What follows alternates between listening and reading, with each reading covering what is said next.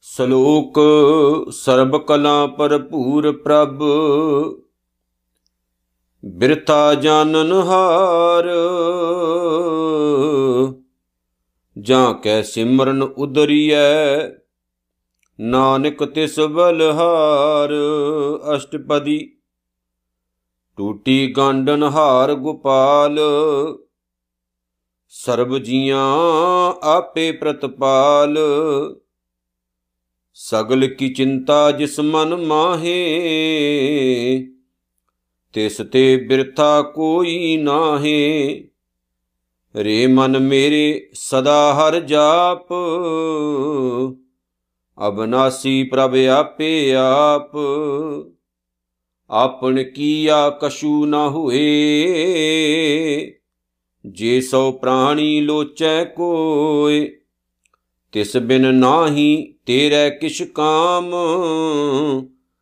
ਗਤ ਨਾਨਕ ਜਪ ਏਕ ਹਰ ਨਾਮ, ਤਿਸ ਬਿਨ ਨਾਹੀ ਤੇਰੇ ਕਿਛ ਕਾਮ। ਗਤ ਨਾਨਕ ਜਪ ਏਕ ਹਰ ਨਾਮ। ਗੁਰੂ ਰੂਪ, ਗੁਰੂ ਪਿਆਰੀ ਸਾਧ ਸੰਗਤ ਜੀਓ। ਤਨ ਤਨ ਸਤਿਗੁਰੂ, ਸ੍ਰੀ ਗੁਰੂ ਅਰਜਨ ਸਾਹਿਬ ਮਹਾਰਾਜ, ਸੱਚੇ ਪਾਤਸ਼ਾਹ ਜੀ ਦੀ ਪਵਿੱਤਰ ਪਾਵਨ ਰਸਨਾ ਤੋਂ ਉਚਾਰਨ ਹੋਈ ਪਵਿੱਤਰ ਪਾਵਨ ਸੁਖਮਨੀ ਸਾਹਿਬ ਦੀ ਇਲਾਹੀ ਪਾਵਨ ਬਾਣੀ ਦਾ ਆਪ ਜੀ ਨੇ ਜਾਪ ਸਰਵਨ ਕੀਤਾ ਹੈ, ਜੋ ਕਿ 15ਵੀਂ ਅਸ਼ਟਪਦੀ ਸ਼ੁਰੂ ਹੋਈ ਹੈ ਤੇ 15ਵੀਂ ਅਸ਼ਟਪਦੀ ਦੀ ਆਪ ਜੀ ਨੇ ਸ਼ਲੋਕ ਦੇ ਸਮੇਤ ਪਹਿਲੀ ਪੌੜੀ ਸਰਵਨ ਕੀਤੀ ਹੈ। ਆਓ ਸਤਿਗੁਰੂ ਦੀ ਇਸ ਪਾਵਨ ਬਾਣੀ ਦੀ ਵਿਚਾਰ ਆਰੰਭ ਕਰਨ ਤੋਂ ਪਹਿਲਾਂ ਤਨ ਤਨ ਸਤਿਗੁਰੂ ਸ੍ਰੀ ਗੁਰੂ ਗੋਬਿੰਦ ਸਿੰਘ ਮਹਾਰਾਜ ਸੱਚੇ ਪਾਤਸ਼ਾਹ ਜੀ ਦੀ ਅਸੀਸ ਬਖਸ਼ੀਸ਼ ਗੁਰੂ ਫਤਿਹ ਦੇ ਨਾਲ ਆਪਾਂ ਸਾਂਝ ਪਾਈਏ ਜੀ। ਗੱਜ ਵੱਜ ਕੇ ਗੁਰੂ ਫਤਿਹ ਦਾ ਜਵਾਬ ਗੁਰੂ ਫਤਿਹ ਵਿੱਚ ਦਿਓ। ਸਤਕਾਰ ਨਾਲ ਆਖੋ ਜੀ, ਵਾਹਿਗੁਰੂ ਜੀ ਕਾ ਖਾਲਸਾ, ਵਾਹਿਗੁਰੂ ਜੀ ਕੀ ਫਤਿਹ। ਮਾਲਕੇ ਕੁੱਲ ਕਾਇਨਾਤ ਧੰਨ ਧੰਨ ਸਤਿਗੁਰੂ, ਸ੍ਰੀ ਗੁਰੂ ਅਰਜਨ ਸਾਹਿਬ ਜੀ ਮਹਾਰਾਜ ਸੱਚੇ ਪਾਤਸ਼ਾਹ ਨੇ ਸੁਖਮਣੀ ਸਾਹਿਬ ਦੀਆਂ 14 ਅਸ਼ਟਪਦੀਆਂ ਆਪਣਾ ਮਿਹਰ ਪ੍ਰਿਆਤ ਰੱਖ ਕੇ ਪੂਰੀਆਂ ਕਰਾਈਆਂ ਨੇ, ਕੰਪਲੀਟ ਕਰਵਾਈਆਂ ਨੇ। 15ਵੀਂ ਅਸ਼ਟਪਦੀ ਆਪਾਂ ਸ਼ੁਰੂ ਕੀਤੀ ਹੈ। ਧੰਨ ਸਤਿਗੁਰੂ ਸ੍ਰੀ ਗੁਰੂ ਅਰਜਨ ਸਾਹਿਬ ਮਹਾਰਾਜ ਜੀ ਨੇ ਇਸ ਪਾਵਨ ਅਸ਼ਟਪਦੀ ਦੇ ਸ਼ੁਰੂਆਤ ਵਿੱਚ, ਜਿਹੜੀ ਅੱਜ ਦੀ ਵਿਚਾਰ ਸਾਡੀ ਝੋਲੀ 'ਚ ਪਾਈ ਹੈ ਉਹਦੇ ਵਿੱਚ ਮਾਲਕ ਨੇ ਇਹ ਦੱਸਿਆ ਕਿ ਬੰਦੇ ਦੇ ਵਸ ਵਿੱਚ ਕੁਝ ਨਹੀਂ ਹੈ। ਬੰਦੇ ਦੇ ਆਪਣੇ ਹੱਥ ਵਿੱਚ ਕੁਝ ਨਹੀਂ। ਜਿਵੇਂ ਆਸਾ ਦੀ ਵਾਰ ਵਿੱਚ ਕਿਹਾ, ਸਭਨੀ ਛਾਲਾਂ ਮਾਰੀਆਂ, ਕਰਤਾ ਕਰੇ ਸੋ ਹੋਏ ਕਿ ਬੰਦਾ ਜਿੰਨੀਆਂ ਮਰਜ਼ੀ ਛਾਲਾਂ ਮਾਰੇ, ਜੋ ਮਰਜ਼ੀ ਕਰੇ, ਹੁੰਦਾ ਹੋਈ ਹੈ ਜੋ ਨਿਰੰਕਾਰ ਕਰਦਾ ਹੈ, ਪ੍ਰਮਾਤਮਾ ਕਰਦਾ ਹੈ। ਬੰਦਾ ਬੇਵਸ ਹੈ। ਕਈ ਵਾਰ ਹੰਕਾਰ ਵਿੱਚ, ਈਗੋ ਵਿੱਚ ਆ ਕੇ ਇਨਸਾਨ ਬਹੁਤ ਵੱਡੀਆਂ ਵੱਡੀਆਂ ਗੱਲਾਂ ਕਰਦਾ ਹੈ। ਜਿਵੇਂ ਗੁਰਬਾਣੀ ਵਿੱਚ ਲਿਖਿਆ ਗਿਆ ਨਾ, ਸਰ ਸੰਦੇ ਆਗਾਸ ਕੋ ਕਿਉਂ ਪਹੁੰਚੇ ਬਾਣ? ਕਿ ਜੇ ਬੰਦਾ ਚਾਵੇ ਵੀ ਮੈਂ ਆਕਾਸ਼ ਨੂੰ ਤੀਰ ਮਾਰਾਂ ਤੇ ਆਕਾਸ਼ ਵਿੱਚ ਜਾ ਕੇ ਤੀਰ ਨਹੀਂ ਲੱਗਿਆ ਕਰਦੇ ਕਮਲਿਆ, ਸਰ ਸੰਦੇ ਆਕਾਸ਼ ਕੋ ਕਿਉਂ ਪਹੁੰਚੇ ਬਾਣ? ਉੱਥੇ ਤੀਰ ਨਹੀਂ ਪਹੁੰਚਦੇ। ਜਿਵੇਂ ਬਾਬਾ ਕਬੀਰ ਸਾਹਿਬ ਜੀ ਨੇ ਗੱਲ ਆਖੀ ਹੈ ਆਪਣੀ ਪਾਵਨ ਰਚਨਾ ਦੇ ਵਿੱਚ, ਉਹਨਾਂ ਨੇ ਨਾ ਇੱਕ ਐਸੇ ਬੰਦੇ ਦੀ ਗੱਲ ਕੀਤੀ ਜਿਹੜਾ ਇਨਸਾਨ ਮੁਨਕਰ ਹੋ ਗਿਆ ਪਰਮਾਤਮਾ ਤੋਂ। ਨਿਰੰਕਾਰ ਦੀ ਹੋਂਦ ਤੋਂ ਮੁਨਕਰ ਹੋ ਗਿਆ ਕਿ ਮੈਂ ਨਿਰੰਕਾਰ ਦੀ ਹੋਂਦ ਨੂੰ ਨਹੀਂ ਮੰਨਦਾ, ਮੈਂ ਰੱਬ ਨੂੰ ਨਹੀਂ ਮੰਨਦਾ ਹਾਂ। ਤਾਂ ਉੱਥੇ ਬਾਬਾ ਕਬੀਰ ਸਾਹਿਬ ਨੇ ਆਖਿਆ ਵੀ ਨਿਰੰਕਾਰ ਨੂੰ ਨਹੀਂ ਮੰਨਦਾ, ਕੁਦਰਤ ਨੂੰ ਤਾਂ ਮੰਨਦਾ ਹੈ। ਉਹ ਕਹਿੰਦਾ ਵੀ ਹਾਂ, ਕੁਦਰਤ ਨੂੰ ਤਾਂ ਮੰਨਦਾ ਤੇ ਬਾਬਾ ਜੀ ਨੇ ਆਖਿਆ, ਮੈਨੂੰ ਇਹ ਗੱਲ ਦੱਸ, ਓਏ ਜੋ ਦੀਸੇ ਅੰਬਰ ਤਾਰੇ ਕਿਨੋਏ ਚੀਤੇ ਚੀਤਨ ਹਾਰੇ ਕਿਹੜਾ ਚਿੱਤਰਕਾਰ ਹੈ ਜਿਨੇ ਆ ਚੀਜ਼ਾਂ ਤਿਆਰ ਕੀਤੀਆਂ? ਆ ਤਾਰੇ ਆ ਅਸਮਾਨ ਆ ਧਰਤੀ ਆ ਸਾਰਾ ਬ੍ਰਹਿਮੰਡ ਕਿਨੇ ਬਣਾਇਆ? ਕਿੱਦਾਂ ਬਣ ਗਿਆ? ਆਪਣੇ ਆਪ ਤੋਂ?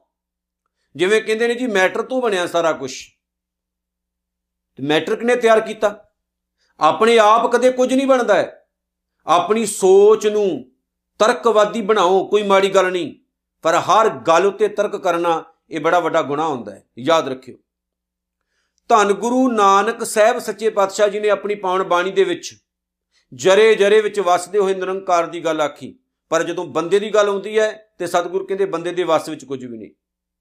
ਬੰਦੇ ਦੇ ਆਪਣੇ ਹੱਥ ਵਿੱਚ ਕੁਝ ਵੀ ਨਹੀਂ, ਕਿਉਂਕਿ ਕਰਤਾ ਜਿਹੜਾ ਨਾ, ਉਹ ਬੜਾ ਮਹਾਨ ਹੈ, ਬੜਾ ਵੱਡਾ ਹੈ। ਹੁਣ ਸਤਿਗੁਰੂ ਗੁਰੂ ਅਰਜਨ ਸਾਹਿਬ ਮਹਾਰਾਜ ਨੇ ਜਦੋਂ ਕਿਰਪਾ ਕੀਤੀ ਤੇ ਆਖਿਆ, ਸ਼ਲੋਕ ਸਰਬ ਕਲਾ ਭਰਪੂਰ ਪ੍ਰਭ ਬਿਰਤਾ ਜਾਣਨਹਾਰ ਸਾਰੀਆਂ ਸ਼ਕਤੀਆਂ, ਸਾਰੀਆਂ ਤਾਕਤਾਂ ਦੇ ਨਾਲ ਭਰਿਆ ਹੋਇਆ ਹੈ। ਨਿਰੰਕਾਰ ਅਕਾਲ ਪੁਰਖ ਵਾਹਿਗੁਰੂ, ਬਿਰਥਾ ਦਾ ਮਤਲਬ ਹੈ ਦਰਦ, ਸਾਡੇ ਦੁੱਖ, ਸਾਡੇ ਦਰਦ, ਸਾਡੇ ਦਿਲ ਦੀ ਭਾਵਨਾ। ਜਾਣਨਹਾਰ, ਉਹ ਨਿਰੰਕਾਰ ਵਾਹਿਗੁਰੂ ਜਾਣਦਾ ਵੀ ਆਪਾਂ ਕਿੰਨੇ ਦੁਖੀਆਂ ਜਾਂ ਸਾਡੇ ਦਿਲ ਵਿੱਚ ਕੀ ਹੈ ਜਾਂ ਸਾਡੇ ਜੀਵਨ ਦੀ ਕੀ ਭਾਵਨਾ ਹੈ। ਜਦੋਂ ਸਾਰੇ ਸਾਡੇ ਦੁੱਖ ਦਰਦ ਜਾਣਦਾ ਹੈ, ਇੱਕ ਸ਼ਬਦ ਆਉਂਦਾ ਹੈ ਗੁਰਬਾਣੀ ਦਾ, ਜਿਹਦੇ ਵਿੱਚ ਸਤਿਗੁਰੂ ਜੀ ਨੇ ਧੰਨ ਗੁਰੂ ਅਰਜਨ ਸਾਹਿਬ ਨੇ ਲਿਖਿਆ। ਉਹ ਕਹਿੰਦੇ, ਮੈਂ ਦੁਨੀਆ ਵੇਖੀ ਸਾਰੀ, ਸਾਰੇ ਸੰਸਾਰ ਨੂੰ ਵੇਖਿਆ, ਪਰ ਇੱਕ ਨਿਰੰਕਾਰ ਹੀ ਆ ਜਿਹੜੇ ਮੇਰੇ ਜਿਨੇ ਮੇਰੇ ਦਿਲ ਦੀ ਗੱਲ ਨੂੰ ਸਮਝਿਆ, ਮੇਰੀ ਪੀੜਾ ਨੂੰ ਸਮਝਿਆ। ਲੇਕਿਨ ਫਿਰ ਵੀ ਇਨਸਾਨ ਜਿਹੜਾ ਨਾ ਉਹਦੇ ਤੋਂ ਵੱਖਰਾ ਹੋ ਕੇ ਤੁਰਨਾ ਆਪਣੀ ਬੜੀ ਵੱਡੀ ਸ਼ਾਨ ਸਮਝਦਾ ਹੈ। ਇੱਕ ਗੱਲ ਬੜੀ ਪਿਆਰੀ ਹੈ ਭਾਈ ਸਾਹਿਬ, ਭਾਈ ਮਨੀ ਸਿੰਘ ਦੇ ਜੀਵਨ ਦੀ। ਜਦੋਂ ਉਹਨਾਂ ਨੂੰ ਇੱਕ ਵਾਰ ਕਿਸੇ ਨੇ ਪੁੱਛਿਆ ਸੀ ਕਿ ਪ੍ਰਮਾਤਮਾ ਨੂੰ ਮਿਲਦਾ ਜਿਹੜਾ ਰਸਤਾ ਹੈ, ਉਹ ਕੀ ਹੋਣਾ ਚਾਹੀਦਾ? ਤਾਂ ਉਹਨਾਂ ਨੇ ਸਭ ਤੋਂ ਵੱਡੀ ਗੱਲ ਇਹ ਆਖੀ ਸੀ ਕਿ ਨਿਰੰਕਾਰ ਨੂੰ ਮਿਲਣ ਦੇ ਲਈ ਆਪਣੇ ਆਪ ਨੂੰ ਪਰਮਾਤਮਾ ਤੋਂ ਵੱਡਾ ਨਾ ਜਾਣੋ, ਨਿਰੰਕਾਰ ਤੋਂ ਵੱਡਾ ਨਾ ਜਾਣੋ। ਬੜੀ ਸੋਹਣੀ ਉਹਨਾਂ ਨੇ ਐਗਜ਼ਾਮਪਲ ਦਿੱਤੀ ਸੀ। ਉਹਨਾਂ ਨੇ ਕਿਹਾ ਵੀ ਦੇਖੋ, ਜਿਸ ਤਰ੍ਹਾਂ ਨਾ ਆਪਾਂ ਨਾਰੀਅਲ ਲੈਨੇ ਆ ਇੱਕ। ਇੱਕ ਨਾਰੀਅਲ ਕੱਚਾ ਹੁੰਦਾ, ਇੱਕ ਪੱਕਾ ਹੁੰਦਾ। ਜੇ ਤਾਂ ਨਾਰੀਅਲ ਕੱਚਾ ਹੋਵੇ, ਕੱਚੇ ਨਾਰੀਅਲ ਦੇ ਵਿੱਚੋਂ ਆਪਾਂ ਉਹਦਾ ਪਾਣੀ ਪੀਨੇ ਆ ਉਹਦੇ ਤੋਂ ਬਾਅਦ ਉਹਨੂੰ ਭੰਨਿਆ ਜਾਏ ਨਾਰੀਅਲ ਨੂੰ। ਉਹਦੀ ਗਿਰੀ ਜਿਹੜੀ ਹੈ, ਉਹਦੇ ਨਾਲ ਹੀ ਟੁੱਟ ਜਾਂਦੀ ਹੈ, ਖਤਮ ਹੋ ਜਾਂਦੀ ਹੈ। ਪਰ ਜਦੋਂ ਉਹ ਨਾਰੀਅਲ ਪੱਕਾ ਹੋਵੇ, ਪਿਓਰ ਹੋਵੇ ਨਾ, ਜਦੋਂ ਪੱਕ ਜਾਂਦਾ ਨਾਰੀਅਲ, ਤਾਂ ਨਾਰੀਅਲ ਦਾ ਸੁਭਾਅ ਕੀ ਹੈ? ਉਹਦੀ ਜਿਹੜੀ ਗਿਰੀ ਹੁੰਦੀ ਨਾ, ਉਹਦੇ ਅੰਦਰਲੇ ਨੂੰ ਛੱਡ ਦਿੰਦੀ ਹੈ। ਉਹਦੇ ਅੰਦਰਲੇ ਨੂੰ ਛੱਡ ਦਿੰਦੀ ਹੈ, ਉਹਦੇ ਤੋਂ ਵੱਖਰੀ ਹੋ ਜਾਂਦੀ ਉਹਦੀ ਗਿਰੀ। ਜਦੋਂ ਉਹਨੂੰ ਆਪਾਂ ਸਹਿਜ ਭਾਣਾ ਤੋੜਦੇ ਹਾਂ ਹੌਲੀ ਹੌਲੀ ਤੇ ਪੂਰੀ ਦਾ ਪੂਰਾ ਜਿਹੜੀ ਗਿਰੀ ਹੈ, ਉਹ ਅੰਦਰੋਂ ਦਿਸ ਆਉਂਦੀ ਹੈ। ਵੱਖਰੀ ਹੋ ਜਾਂਦੀ ਹੈ, ਉਹਦਾ ਖੋਪਾ ਵੱਖਰਾ ਹੋ ਜਾਂਦਾ। ਪਰਮਾਤਮਾ ਨੂੰ ਮਿਲਣ ਵਾਲਿਆਂ ਨੇ ਇਹੋ ਜੀਆਂ ਬਹੁਤ ਪਿਆਰੀਆਂ ਐਗਜ਼ਾਮਪਲਾਂ ਨਾਲ ਸਾਨੂੰ ਜੋੜਿਆ। ਜਦੋਂ ਤੱਕ ਅਸੀਂ ਨਾ ਜੁੜੇ ਹੋਏ ਆ ਮੋਹ ਨਾਲ, ਮਾਇਆ ਨਾਲ, ਮਮਤਾ ਦੇ ਨਾਲ, ਤੇ ਜਦੋਂ ਸਾਡਾ ਬਾਹਰਲਾ ਹਿੱਸਾ ਟੁੱਟਦਾ, ਆਪਾਂ ਵੀ ਟੁੱਟ ਜਾਂਦੇ ਜਿਵੇਂ ਗਿਰੀ ਟੁੱਟਦੀ ਹੈ। ਪਰ ਜਦੋਂ ਅਸੀਂ ਸਾਰੀਆਂ ਜ਼ਿੰਮੇਵਾਰੀਆਂ ਨਿਭਾਉਂਦੇ ਹੋਏ ਵੱਖਰੇ ਰਹਿੰਦੇ ਆ ਪਰਮਾਤਮਾ ਨਾਲ ਜੁੜੇ ਰਹਿੰਦੇ ਆ ਜਿਵੇਂ ਹੱਥ ਪਾਉ ਕਰ ਕਾਮ ਸਭ ਚੀਤ ਨਰੰਜਨ ਨਾਲ ਵਾਲੀ ਗੱਲ ਆਪਾਂ ਕੀਤੀ ਸੀ। ਤੇ ਯਾਦ ਰੱਖਿਓ, ਦੁਨੀਆ ਮਰਦੀ ਹੈ ਨਾ, ਖਤਮ ਹੁੰਦੀ ਜਾਂ ਦੁੱਖ ਆਉਂਦੇ ਨੇ ਜਾਂ ਪ੍ਰੋਬਲਮ ਆਉਂਦੀਆਂ ਨੇ, ਤਾਂ ਉੱਥੇ ਆਪਾਂ ਨਾਲ ਹੀ ਨਹੀਂ ਮਰ ਜਾਂਦੇ। ਜਿਵੇਂ ਗੁਰੂ ਅਰਜਨ ਸਾਹਿਬ ਦੇ ਇੱਕ ਸਿੱਖ ਨੇ ਇੱਕ ਵਾਰ ਆਪਣੇ ਸੇਵਕ ਨੂੰ ਇਹ ਗੱਲ ਕਹੀ ਸੀ ਕਿ ਪਿਆਰਿਆ, ਪਦਾਰਥਾਂ ਦਾ ਸੁਭਾਅ ਆਉਣਾ ਜਾਣਾ ਪਰ ਇਹਨਾਂ ਦੇ ਸੁਭਾਅ ਨਾਲ ਮੈਂ ਆਪਣੇ ਮਨ ਦੀ ਜਿਹੜੀ ਇੱਕ ਅਵਸਥਾ ਹੈ ਨਾ, ਉਹਨੂੰ ਖਰਾਬ ਨਹੀਂ ਕਰਨਾ ਚਾਹੁੰਦਾ। ਕਈ ਵਾਰ ਆਪਾਂ ਇਦਾਂ ਕਰਦੇ ਹਾਂ। ਮਾੜੇ ਮੋਟੇ ਨੁਕਸਾਨ ਹੋਣ ਦੇ ਨਾਲ ਆਪਾਂ ਕਮਲੇ ਹੋ ਜਾਂਦੇ ਆ ਝੱਲੇ ਹੋ ਜਾਂਦੇ ਆ ਪਾਗਲ ਹੋ ਜਾਂਦੇ ਆ ਮਰਨ ਮਾਰਨ ਤੇ ਆ ਜਾਂਦੇ ਆ ਕਈ ਵਾਰ ਗੱਲ 'ਚ ਫਾਹ ਵੀ ਪਾ ਲੈਂਦੇ ਆ ਇਹ ਚੀਜ਼ਾਂ ਆਉਣ ਜਾਣ ਵਾਲੀਆਂ ਨੇ, ਆਉਂਦੀਆਂ ਜਾਂਦੀਆਂ ਰਹਿਣੀਆਂ ਨੇ। ਆਪਾਂ ਕਈ ਵਾਰ ਵੇਖਦੇ ਨਾ, ਫਸਲ ਨੂੰ ਅੱਗ ਲੱਗ ਗਈ, ਫਸਲ 'ਚ ਘਾਟਾ ਪੈ ਗਿਆ, ਕਿਸਾਨ ਨੇ ਕੀ ਕੀਤਾ? ਗਲ 'ਚ ਫਾਹਾ ਪਾ ਲਿਆ, ਮੌਤ ਹੋ ਗਈ। ਜਾਂ ਦਵਾਈ ਪੀ ਲਈ ਤੇ ਮਰ ਗਿਆ ਕਰਜ਼ਾ ਨਾ ਤਾਰਿਆ ਗਿਆ। ਬਹੁਤ ਵਾਰ ਐਸਾ ਹੁੰਦਾ, ਪਰ ਨਹੀਂ ਇਦਾਂ ਨਹੀਂ ਕਰਨਾ ਚਾਹੀਦਾ। ਇਹ ਜ਼ਿੰਦਗੀ ਬੜੀ ਬੇਸ਼ਕੀਮਤੀ ਹੈ। ਧੰਨ ਗੁਰੂ ਅਰਜਨ ਸਾਹਿਬ ਮਹਾਰਾਜ ਸੱਚੇ ਪਾਤਸ਼ਾਹ ਨੇ ਕਿਹਾ, ਮਾਲਕ ਨੂੰ ਮਿਲਣਾ ਨਾ ਤੇ ਸੁਭਾਅ ਇਦਾਂ ਦਾ ਬਣਾਓ, ਰਹੋ ਦੁਨੀਆ 'ਚ, ਰਹੋ ਸੰਸਾਰ 'ਚ, ਲੇਕਿਨ ਆਪਣੇ ਆਪ ਨੂੰ ਨਾ ਨਾਰੀਅਲ ਦੀ ਗਿਰੀ ਦੇ ਵਾਂਗੂ ਵੱਖਰਾ ਕਰਕੇ ਰੱਖੋ। ਇਹ ਨਹੀਂ ਵੀ ਜਦੋਂ ਬਾਹਰਲਾ ਖੋਪਾ ਟੁੱਟਿਆ ਤੇ ਤੁਹਾਡੀ ਵੀ ਟੁੱਟੇ ਹੋ ਜਾਣ। ਦੁੱਖ ਤੇ ਸੁੱਖ ਆਉਣੇ ਆ, ਪ੍ਰੋਬਲਮਾਂ ਆਉਣੀਆਂ ਨੇ, ਲੇਕਿਨ ਇਹ ਸੋਚ ਕੇ ਚੱਲੋ ਪਰਮਾਤਮਾ ਜਾਣਦਾ ਹੈ ਸਾਰਾ ਕੁਝ ਆਪਾਂ ਉਹਦੇ ਚਰਨੀ ਲੱਗ ਕੇ ਰਹਿਣਾ, ਸਮਰਪਣ ਦੀ ਭਾਵਨਾ ਰੱਖਣੀ। ਸਰਬ ਕਲਾ ਭਰਪੂਰ ਪ੍ਰਭ ਸਾਰੀਆਂ ਸ਼ਕਤੀਆਂ, ਸਾਰੀਆਂ ਤਾਕਤਾਂ ਦਾ ਮਾਲਕ ਨਿਰੰਕਾਰ ਵਾਹਿਗੁਰੂ ਹੈ। ਬਿਰਥਾ ਸਾਡੇ ਦਿਲ ਦਾ ਦੁੱਖ, ਸਾਡੇ ਅੰਦਰ ਦੀ ਪੀੜਾ ਜਾਣਨਹਾਰ ਉਹ ਜਾਣਦਾ ਹੈ, ਜਾਂ ਕਿ ਸਿਮਰਨ ਉਦਰੀ ਹੈ। ਨਾਨਕ ਤਿਸ ਬਲਹਾਰ ਕਹਿੰਦੇ ਮੈਂ ਉਸ ਨਿਰੰਕਾਰ ਤੋਂ ਸਦਕੇ ਜਾਣਾ ਜਿਸ ਨਿਰੰਕਾਰ ਦੀ ਕਿਰਪਾ ਨਾਲ ਉਹਦੇ ਸਿਮਰਨ ਉੱਤੇ ਤੁਰਿਆ, ਉਹਦੇ ਰਸਤੇ ਉੱਤੇ ਤੁਰਿਆ, ਉਧਾਰ ਹੋ ਜਾਂਦਾ ਇਨਸਾਨ ਦਾ। ਭਾਵ ਦੁੱਖਾਂ ਤੋਂ ਬਚ ਜਾਂਦਾ ਪ੍ਰੋਬਲਮਾਂ ਤੋਂ ਬਚ ਜਾਂਦਾ, ਇਨਸਾਨ ਦੇ ਅੰਦਰੋਂ ਔਗਣ ਸਾਰੇ ਖਤਮ ਹੋ ਜਾਂਦੇ ਐ ਤੇ ਬੰਦੇ ਦਾ ਜਿਹੜਾ ਜੀਵਨ ਹੈ ਬੜਾ ਪਾਕ, ਪਵਿੱਤਰ ਤੇ ਸਿੱਧਾ ਸਦਾ ਹੋ ਜਾਂਦਾ। ਕਿਹੜਾ ਇਨਸਾਨ ਹੈ ਜਿਹੜਾ ਸਿੱਧੇ ਰਸਤੇ ਨਹੀਂ ਤੁਰਨਾ ਚਾਹੁੰਦਾ? ਚਾਹੁੰਦਾ ਤਾਂ ਹਰ ਇਨਸਾਨ ਵੀ ਮੈਨੂੰ ਨਾ ਸਿੱਧਾ ਸਿੱਧਾ ਰਸਤਾ ਮਿਲੇ, ਬਸ ਮੈਂ ਤੁਰਿਆ ਜਾਵਾਂ ਤੁਰਿਆ ਜਾਵਾਂ। ਪਰ ਇਹ ਵੀ ਯਾਦ ਰੱਖਿਓ ਕਿ ਔਕੜਾਂ ਵੀ ਇਨਸਾਨ ਖੁਦ ਪਾਉਂਦਾ ਹੈ, ਗੁਰੂ ਨਹੀਂ ਪਾਉਂਦਾ। ਗੁਰੂ ਔਕੜਾਂ ਚੋਂ ਕੱਢਦਾ ਹੈ, ਪਰ ਅਸੀਂ ਕਈ ਵਾਰ ਆਪਣੇ ਹੱਥੀਂ ਔਕੜਾਂ ਤਿਆਰ ਕਰ ਲੈਨੇ ਆ ਔਕੜਾਂ ਵੀ ਕਿਤੇ ਬਾਹਰੋਂ ਨਹੀਂ ਆਉਂਦੀਆਂ, ਪ੍ਰੋਬਲਮਾਂ ਵੀ ਕਿਤੋਂ ਬਾਹਰੋਂ ਨਹੀਂ ਆਉਂਦੀਆਂ ਕ੍ਰੀਏਟ ਵੀ ਆਪਾਂ ਕਰਦੇ ਆ ਔਕੜਾਂ ਵੀ ਆਪਾਂ ਬਣਾਉਂਦੇ ਆ ਪਰ ਜੇ ਸਾਡਾ ਇਹ ਵਿਸ਼ਵਾਸ ਹੋਵੇ ਵੀ ਨਿਰੰਕਾਰ ਹੈ, ਸਾਨੂੰ ਕੱਢੇਗਾ ਉਹਦੇ ਵਿੱਚੋਂ ਆਪਣੇ ਆਪ ਨੂੰ ਸਮਰਪਣ ਕਰ ਦੇਣਾ ਉਹ, ਉਹਦੇ ਸਾਹਮਣੇ, ਤੇ ਇਹਦੇ ਤੋਂ ਵੱਡੀ ਹੋਰ ਕੋਈ ਗੱਲ ਵੀ ਨਹੀਂ। ਜਿਵੇਂ ਸਾਡੇ ਇੱਕ ਇਤਿਹਾਸ ਵਿੱਚ ਗੱਲਾਂ ਪ੍ਰਚਲਿਤ ਨੇ ਨਾ ਕਿ ਬਾਬਾ ਧੰਨਾ ਜੀ ਜਿਹੜੇ ਸਨ, ਭਗਤ ਧੰਨਾ ਜੀ, ਜਿਨ੍ਹਾਂ ਦਾ ਜ਼ਿਕਰ ਗੁਰਬਾਣੀ 'ਚ ਹੈ ਤੇ ਜਿਨ੍ਹਾਂ ਦੀ ਪਾਵਨ ਬਾਣੀ ਵੀ ਗੁਰੂ ਗ੍ਰੰਥ ਸਾਹਿਬ ਵਿੱਚ ਹੈ, ਕਿ ਉਹਨਾਂ ਦੀਆਂ ਮੱਝਾਂ ਗਾਵਾਂ ਨੂੰ ਰੱਬ ਨੇ ਆ ਕੇ ਚਾਰਿਆ ਸੀ। ਕਹਿੰਦੇ ਨਾ ਆਪਾਂ, ਅਸਲ ਦੇ ਵਿੱਚ ਰੱਬ ਕਿਸੇ ਦੀਆਂ ਮੱਝਾਂ ਗਾਵਾਂ ਆ ਕੇ ਚਾਰਦਾ ਨਹੀਂ ਹੈ। ਇਹ ਗੱਲ ਸਮਝਣ ਵਾਲੀ ਧਿਆਨ ਨਾਲ, ਪਰਮਾਤਮਾ ਕਿਸੇ ਦੀਆਂ ਮੱਝਾਂ ਗਾਵਾਂ ਨਹੀਂ ਆ ਕੇ ਚਾਰਦਾ, ਰੱਬ ਨਹੀਂ ਕਰਦਾ ਕੁਝ। ਅਸਲ ਵਿੱਚ ਗੱਲ ਕੀ ਹੁੰਦੀ, ਉਹਨਾਂ ਨੇ ਆਪਣੇ ਆਪ ਨੂੰ ਸਮਰਪਣ ਕਰ ਦਿੱਤਾ ਸੀ ਪਰਮਾਤਮਾ ਦੇ ਮੂਹਰੇ। ਤੇ ਉਹਨਾਂ ਨੂੰ ਇਹ ਲੱਗ ਰਿਹਾ ਸੀ ਵੀ ਮੈਂ ਨਹੀਂ ਕਰਿਆ ਕੁਝ, ਪਰਮਾਤਮਾ ਕਰਿਆ ਮੈਂ ਨਹੀਂ ਕਰਿਆ ਨਿਰੰਕਾਰ ਕਰਿਆ ਇਸ ਲਈ ਉਹਨਾਂ ਨੇ ਹਰ ਇੱਕ ਚੀਜ਼ ਵਿੱਚ ਪਰਮਾਤਮਾ ਨੂੰ ਇਨਵੋਲਵ ਕੀਤਾ ਕਿ ਪਰਮਾਤਮਾ ਮੇਰੀ ਪਤਨ ਵੀ ਚੰਗੀ ਹੋਵੇ, ਮੇਰੇ ਘਰ 'ਚ ਲਵੇਰੀ ਵੀ ਚੰਗੀ ਹੋਵੇ, ਮੇਰੇ ਘਰ 'ਚ ਖਾਣ ਪਾਣ ਵੀ ਚੰਗਾ ਹੋਵੇ, ਮੇਰਾ ਜੀਵਨ ਸਾਫ਼ ਸੁਥਰਾ ਹੋਵੇ। ਉਹਨਾਂ ਨੇ ਹਰ ਚੀਜ਼ ਮੰਗੀ, ਜਿਹੜਾ ਸ਼ਬਦ ਆਪਾਂ ਪੜ੍ਹਦੇ ਹਾਂ, ਗੋਪਾਲ ਤੇਰਾ ਹਰਤਾ ਜੋ ਜਨ ਤੁਮਰੀ ਭਗਤ ਕਰਨ ਤੇ ਤਿਨਕੇ ਕਾਜ ਸੁਵਾਰਤਾ। ਉਹਦੇ ਵਿੱਚ ਪੜਿਓ ਧਿਆਨ ਨਾਲ। ਮਸਲਾ ਕੀ ਹੈ ਕਿ ਅਸੀਂ ਉਹਨੂੰ ਹਰ ਚੀਜ਼ ਦੇ ਵਿੱਚ ਇਨਵੋਲਵ ਕਰਨਾ।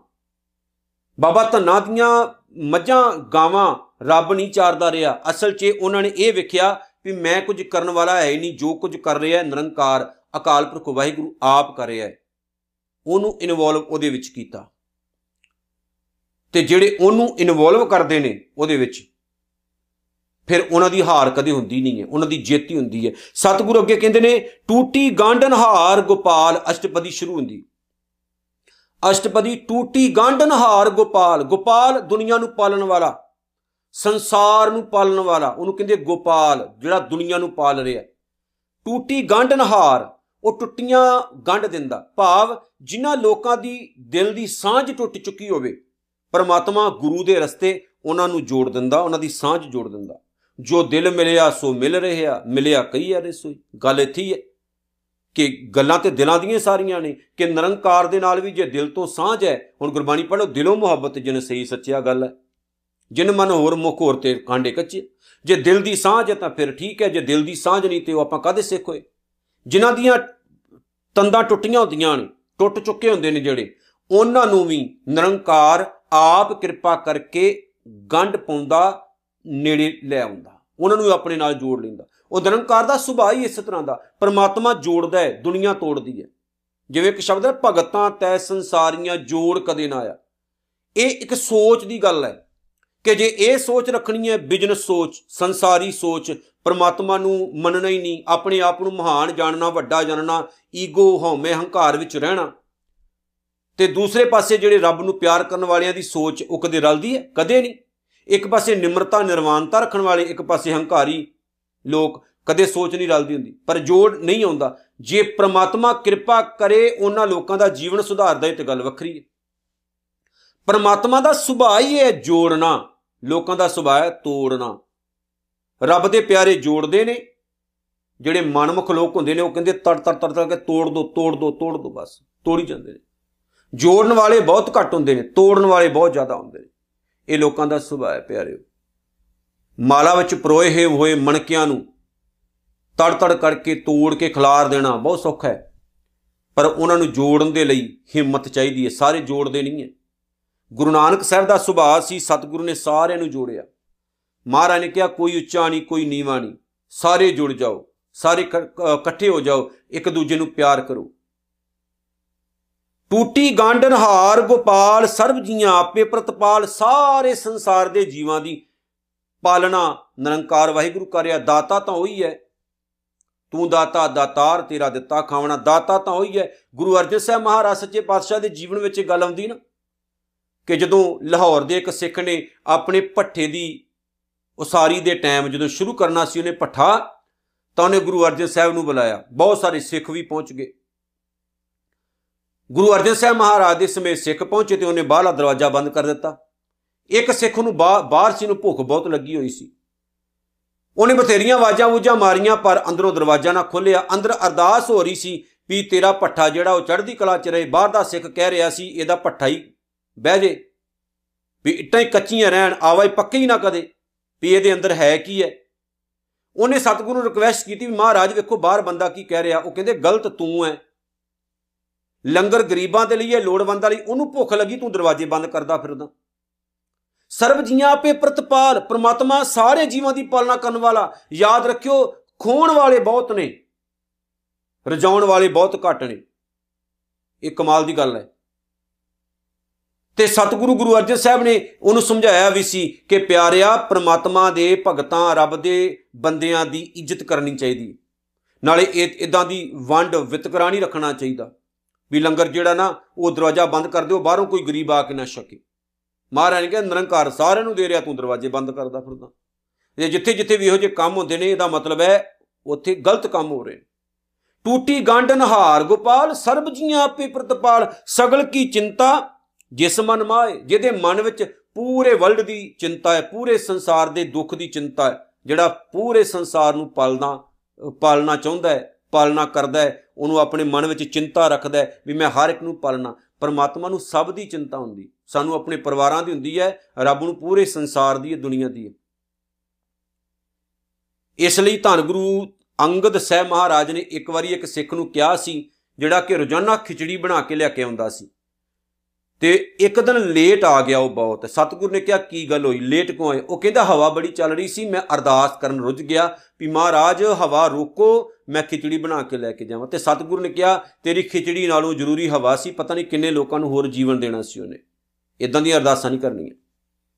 ਜੇ ਮੀਂਹ ਪੈਂਦਾ ਹੈ ਸਨੋ ਪੈਂਦੀ ਹੈ, ਕਿਤੇ ਹਾੜ ਆਉਂਦੇ ਨੇ, ਕਿਤੇ ਕੁਝ ਹੁੰਦਾ ਇਹ ਸਭ ਅਸਲ ਦੇ ਵਿੱਚ ਨਾ ਪ੍ਰਮਾਤਮਾ ਦਾ ਬਣਾਇਆ ਹੋਇਆ ਇੱਕ ਨਿਯਮ ਹੈ। ਪਤਾ ਨਹੀਂ ਕਿੰਨੇ ਲੋਕਾਂ ਨੂੰ ਉਹਨੇ ਜੀਵਨ ਦੇਣਾ ਹੁੰਦਾ, ਕਿੰਨੇ ਲੋਕਾਂ ਦਾ ਜੀਵਨ ਲੈਣਾ ਵੀ ਹੁੰਦਾ। ਇਹ ਸਿਸਟਮ ਹੈ ਉਹਦਾ ਬਣਾਇਆ ਹੋਇਆ। ਉਹਦੇ ਵਿੱਚ ਆਪਾਂ ਦਖਲਅੰਦਾਜ਼ੀ ਨਹੀਂ ਦੇ ਸਕਦੇ। ਜੋ ਹੋ ਰਿਹਾ ਨਾ, ਕਾਇਨਾਤ ਵਿੱਚ, ਉਹ 'ਚ ਭਲਾ ਹੀ ਹੁੰਦਾ। ਹੋ ਸਕਦਾ ਸਾਡਾ ਨੁਕਸਾਨ ਹੋਵੇ। ਪਰ ਜੇ ਸਾਡਾ ਨੁਕਸਾਨ ਹੈ ਤੇ ਇਹਦਾ ਇਹ ਮਤਲਬ ਨਹੀਂ ਕਿ ਦੂਸਰਿਆਂ ਦਾ ਭਲਾ ਨਹੀਂ ਹੈ। ਕਿਸੇ ਦਾ ਭਲਾ ਹੈ ਕਿਸੇ ਦਾ ਨੁਕਸਾਨ ਹੈ। ਇਹ ਕੁਦਰਤ ਚੱਲਦੀ ਹੈ ਇਸ ਤਰ੍ਹਾਂ। ਸਤਿਗੁਰ ਕਹਿੰਦੇ, ਸਗਲ ਕੀ ਚਿੰਤਾ ਜਿਸ ਮਨ ਮਾਇ ਜਿਹਦੇ ਮਨ ਵਿੱਚ ਪੂਰੇ ਸੰਸਾਰ ਦੀ ਚਿੰਤਾ ਹੈ, ਉਹ ਸਾਰਿਆਂ ਲਈ ਕੁਝ ਨਾ ਕੁਝ ਕਰਕੇ ਰੱਖਦਾ। ਕਿਸੇ ਨੂੰ ਨਾਰਾਜ਼ ਨਹੀਂ ਹੋਣ ਦਿੰਦਾ, ਕਿਸੇ ਨੂੰ ਭੁੱਖਾ ਨਹੀਂ ਮਰਨ ਦਿੰਦਾ, ਸਭਨਾਂ ਲਈ ਕੁਝ ਕਰਦਾ ਹੈ। ਤਿਸ ਤੇ ਬਿਰਥਾ ਕੋਈ ਨਾ ਹੈ ਤੇ ਕੋਈ ਵੀ ਉਹਦੇ ਦਰ ਤੋਂ ਖਾਲੀ ਨਹੀਂ ਜਾਂਦਾ। ਬਿਰਥਾ ਭਾਵ ਖਾਲੀ।